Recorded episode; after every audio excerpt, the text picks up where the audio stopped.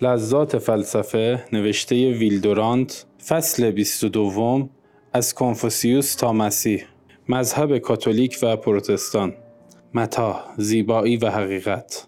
فیلیپ هرگز دریافته ای که هیچ یک از اینها بیش از دیگری عینی و خارجی نیست.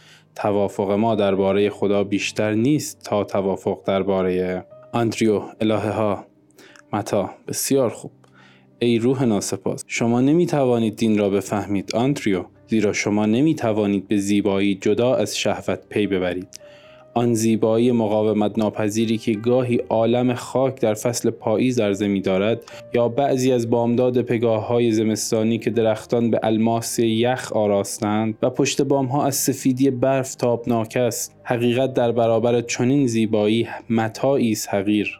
و شما شکاکان بدبخت چگونه می توانید بدانید که به حقیقت دست یافته اید علم شما هر روز در تغییر است. علم امروز درباره ماده خیلی کمتر از آن می داند که پنجاه سال پیش خیال می کرد می داند زیست شناسی شما هر سی سال به سی سال از یقینی به یقین مخالفان می گراید. در یک نسل همه را از محیط می دانست و در نسل بعدی همه را از وراست و در نسل بعد باز همه را از محیط. در نسلی همه را از دگرگونی های تصادفی محیط می داند و در نسلی دیگر از توالی ها در یک نسل نطفه را متکون از همه اعضای بدن می دانست و در نسل دیگر آن را از رنگین مایگان و اجرام وراثتی می داند در نسلی جد ما میمون است و در نسل دیگر پسر ام ماست و در نسل بعدی اصلا پیوندی با ما ندارد. روانشناسی شما نمی‌داند که آیا وجدان و خداگاهی هست یا نه و ریاضیات شما نمی‌داند که آیا خط مستقیم کوتاهترین فاصله میان دو نقطه هست یا نه. و شما می‌خواهید که من همه زیبایی الهام شده از مسیحیت را به خاطر این حقایق از دست بدهم؟ فکر نمی کنید که ما ذرات ناجیزتر از آنیم که بتوانیم از این عالم سر در بیاوریم؟ یا اسرار و قوامز آن را تابع این جزئی که به اصطلاح عقل بشری نامیده می شود بسازیم؟ عقل ما جز اعتماد به حواس و اطمینان به منطق چیزی هست ولی حواس ما شکل هر چیزی را که در میابد تغییر می دهد و منطق هر ادعایی را می تواند معقول بنمایاند اما به نظر من در میان این همه نظریات چیزی که آن را بتوان به خاطر صحت و اتقانش برگزید خیلی کم است و من خوشنودم به ایمانی سر تسلیم فرود بیاورم که زیبایی را به من الهام کند و با دادن امید مرا نیرومند سازد. وقتی همه این آیین ها که در زبان ما به ایسم منتهی می گردد از میان برود ایمانی که من دارم هنوز دل صدها میلیون انسان را روشن خواهد ساخت. شاید نوه های خود شما هم از این تهیور خشک و خنکی که برای ایشان به ارث گذاشته اید بیرون آمده به آن ایمان پناه آورند. دنیای غرب روز به روز به آن اشتباه وحشت‌آوری که به نام اصلاح دینی مرتکب شده است بیشتر پی می‌برد. بسیاری از فرق پروتستان که از مناقشه و انشاب خسته شدهاند دوباره به آقل دین برمیگردند. بقیه هم از راه تهدید زاد و ولد از میان می‌روند. سرطان فردپرستی کلیساهایی را که از روم جدا شده است می‌خورد. اگر بنا باشد که هر کسی خود را در فلسفه و الهیات حجت و سند بداند به سر دین آن میآید که به سر دموکراسی آمد. نفاق و هرج و مرج. اگر به جای خانواده فرد بنشیند و اگر به جای مادری تک همسری هوسناکی و شهوترانی بیاید نسل رو به انحطاط می نهد خدا رو شکر که در میان کاتولیک ها مردان و زنان هنوز تا دم مرگ به هم وفادارند و کودکان اجازه دارند که به دنیا بیایند و با بالندگی و تازگی خدایی و بازی های خوش و خرم خود خانه ها را پربرکت سازند. بولس متا در آنچه می‌گویید حقیقت زیادی نهفته است به نظر می رسد که ما پروتستان ها با عمل فرق سازی و منع باروری تیشه به ریشه خود می‌زنیم. همکنون نسبت کلیساهای شما به کلیساهای دیگر مسیح دو بر پنج است. فزونی نسبت موالید شما بر ما ما را از میان می‌برد. اگر این نسبت همینطور برقرار باشد آمریکا در سال 2000 مسیحی کشوری کاتولیک خواهد بود. این امر از بعضی جهات خوب است. من قول می دهم که مذهب شما از مذهب من خوشبختتر و بسیار زیباتر است. بر من مسلم است که در نظریه زناشویی مذهب کاتولیک حکمت و خردمندی فراوانی نهفته است. و در سلسله مراتب روحانی شما عزت و نجابت بیشتری است و روحانیان و راهبان مقدس شما عطوفت و مهربانی بیشتری دارند. وقتی که می دیدم مهندسان و آتشکاران از پشت موتورهای بزرگ خود در ایستگاه پنسیلوانیا برمیگشتند و به خضوع تمام در برابر سکوی مقدس ایستاده از کاردینال مرسیه طلب برکت می کردند از تسلط کلیسای شما بر اعضای خود سخت تحت تاثیر قرار می گرفتم و من هرگز تصویری را که داستایوفسکی از رئیس دادگاه تفتیش بیان داشته است نمی توانم فراموش کنم. شاید زندگی با این همه درد و محرومیت ها و نومیدی هایی که دارد بدون آن شعری که ایمان قدیم بر نصرهای اقتصادی دوران ما میافکند قابل تحمل نباشد. آندریو مردم می‌خواهند گول بخورند پس گولشان بزنیم. بولس ولی متا صاف و پوسکنده می‌گویم که من از مذهب شما میترسم. من هرگز فراموش نمی کنم که کلیسای شما وقتی از تفتیش عقاید حمایت کرد و کوپرنیک را تبعید نمود و گالیله را خاموش کرد و برونو را زنده به تیر بسته سوزانید بارها مانع پیشرفت دانش و آزادی فکر انسان گشت. وقتی که می‌بینیم در صورت راه نیافتن تغییر بزرگی در نسبت موالید شما کلیسای شما پس از قرنی در زندگی آمریکا عامل مقتدری خواهد شد ناراحت می شود این کلیسا همکنون مقتدرترین اقلیت متشکل در آمریکاست. بستون مرکز پیوریتنها خشک مقدسان مسیحی امروز یک شهر کاتولیکی است. فیلادلفیا وطن کویکرهای امروز یک شهر کاتولیکی است. نیویورک وطن پروتستانهای هلندی و انگلیسی امروز شهری کاتولیکی است. متا فکر نمی کنید که اکنون نوبت ماست؟ و پس از تحمل آن همه زجر و آزار و بدنامی از جهال شما باید پاداشی از قدرت و احترام به دست بیاوریم؟ و این مطلب درست نیست که کلیسا با پیشرفت دانش مخالفت کرده است. کلیسا فقط در بهترین روزهای وجاهتش با عقاید اشتباه انگیزی که فقط نوعی روشنفکری روزپسندی بود مخالفت کرده است. کلیسای ما به اعضای خود اجازه نداد که در آن هرج و مرج فکری و نظری که بر میدانهای معنوی روزگار ما حکم فرماست بیفتند. این درست است که قدرت کلیسا گاهی از یک خطای قدیمی جانبداری کرده است ولی شما از انسان چه انتظاری دارید؟ آیا این حزب سیاسی که شما در انتخابات اخیر به آن رأی دادید هرگز اشتباهی نکرده است؟ آنچه در کلیسا بوده است بزرگترین قدرت اخلاقی و هنری و معنوی تاریخ 2000 سال اخیر بوده است. تفتیش عقاید نتیجه ظهور اصلاح دینی بود و نوعی ترس موقتی و دفاع از نفس که بود که نخستین بار آزادی عبادت را در آمریکا مستقر ساخت. مهاجران نیو انگلند که رأی دادند تا کویکرها را با سیخ آتشین داغ کنند آزادی عبادت را پابرجا نکردند. این کاتولیک های مریلند بودند که چنین کاری کردند. تقصیر دشمنی با فرهنگ و خصومت با دانش به گردن کلیسای کاتولیک است که با همه تسلطش در اتریش و بایر و فرانسه با آزادی فکری در آن ممالک مخالفتی نکرد یا به گردن آن بنیادگرایان آمریکای پروتستان است که به قانونگذاران روستایی و دهاتیان سادلوخ اجازه دادند که تعیین کنند که در زیست شناسی نوین چه مطالبی صحیح است. آیا مجالس و کشاورزان خطا ناپذیر بهتر از کلیسای خطا ناپذیر است بولس متا این ضربه آشکاری است من این گونه مردم را معذور نمی دارم اینها آخرین سنگر جهل هستند و مدارس و دانشگاه های ما به زودی آنها را به کناری خواهند زد. آین پروتستانی خود من پناهگاهی است برای فرار از خرافات. اگر ما در برابر مردمی که در زندگی پرزحمتشان خداوند حقیقت برترین است و بقای روح برای آنها تسلی ضروری و لازمی است به بیدینی تظاهر کنیم آنها را به تعصب خودخواهانه می‌کشیم و نفوس ترسو و بیجرأت را برای جبران ترسویی و بیجرأتی خودشان به افرادکاری سوق می دهیم.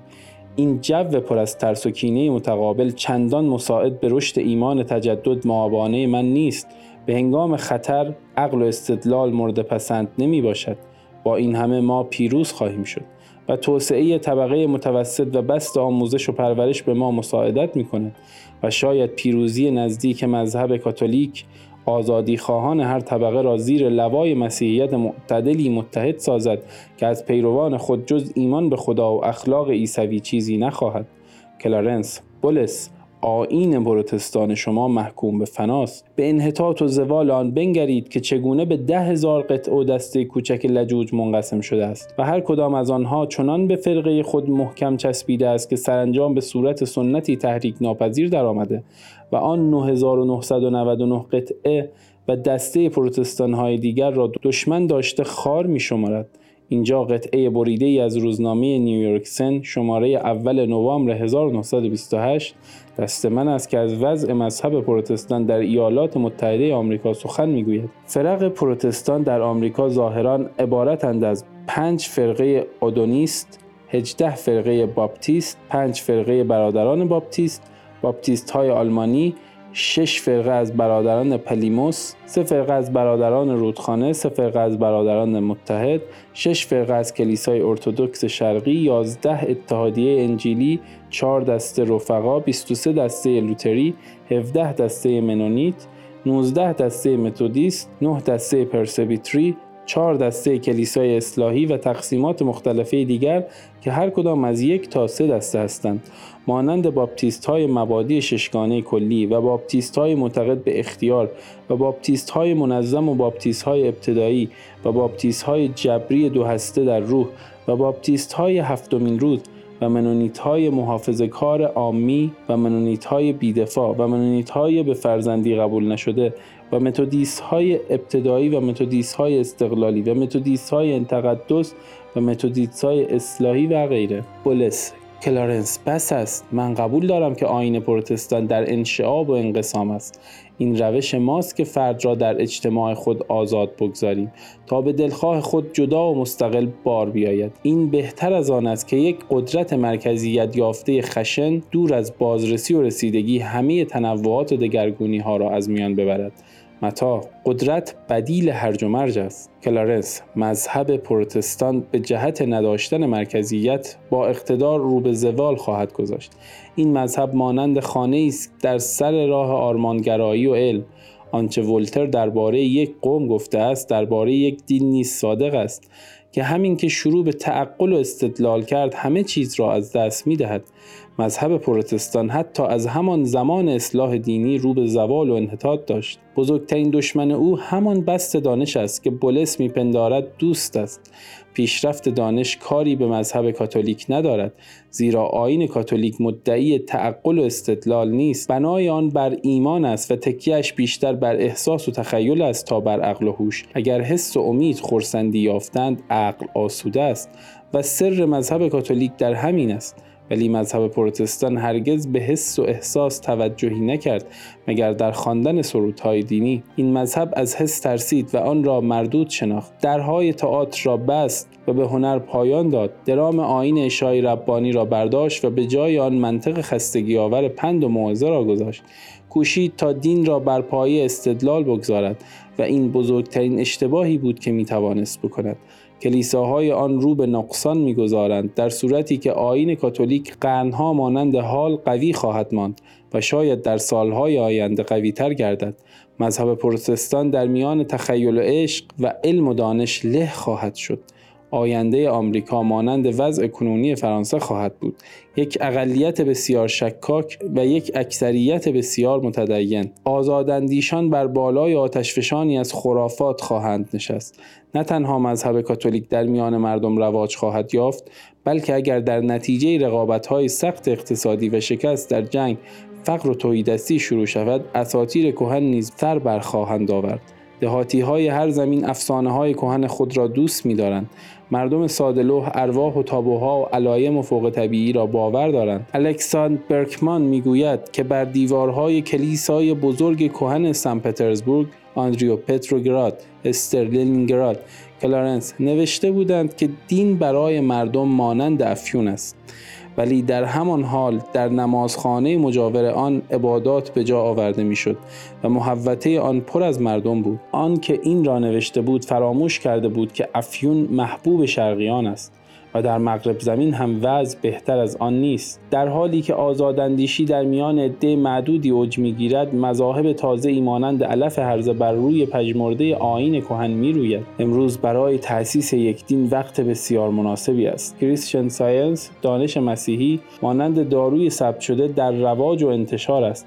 زیرا مردم نه مسیحیت را می‌خواهند و نه دانش را تئوزوفی کارمندان و بازاریان شکست خورده را به فقیران هندو بدل می سازد. در یکی از روزنامه های جدید در میان 153 اعلان دینی 53 عدد آن مربوط به آیین های خرافی بود. مردی اعلان کرده بود که می‌خواهد خطابه ای ایراد کند درباره اینکه آیا شیطان شخص است و آیا در ته چاهی بی پایان به مدت هزار سال مقید و محبوس و مقفل خواهد ماند؟ خطابه در تئاتر شادی بخش ایراد خواهد شد و ورود برای عموم مجانی است و به سوالات پاسخ داده خواهد شد. در یکی از افسانه های نروژی آمده است که پس از غروب خدایان یعنی فنای آنها به دست قولان دنیای تازه ای سر خواهد آورد و خدایان دوباره زنده خواهند شد. این افسانه تقریبا تاریخ عالم است.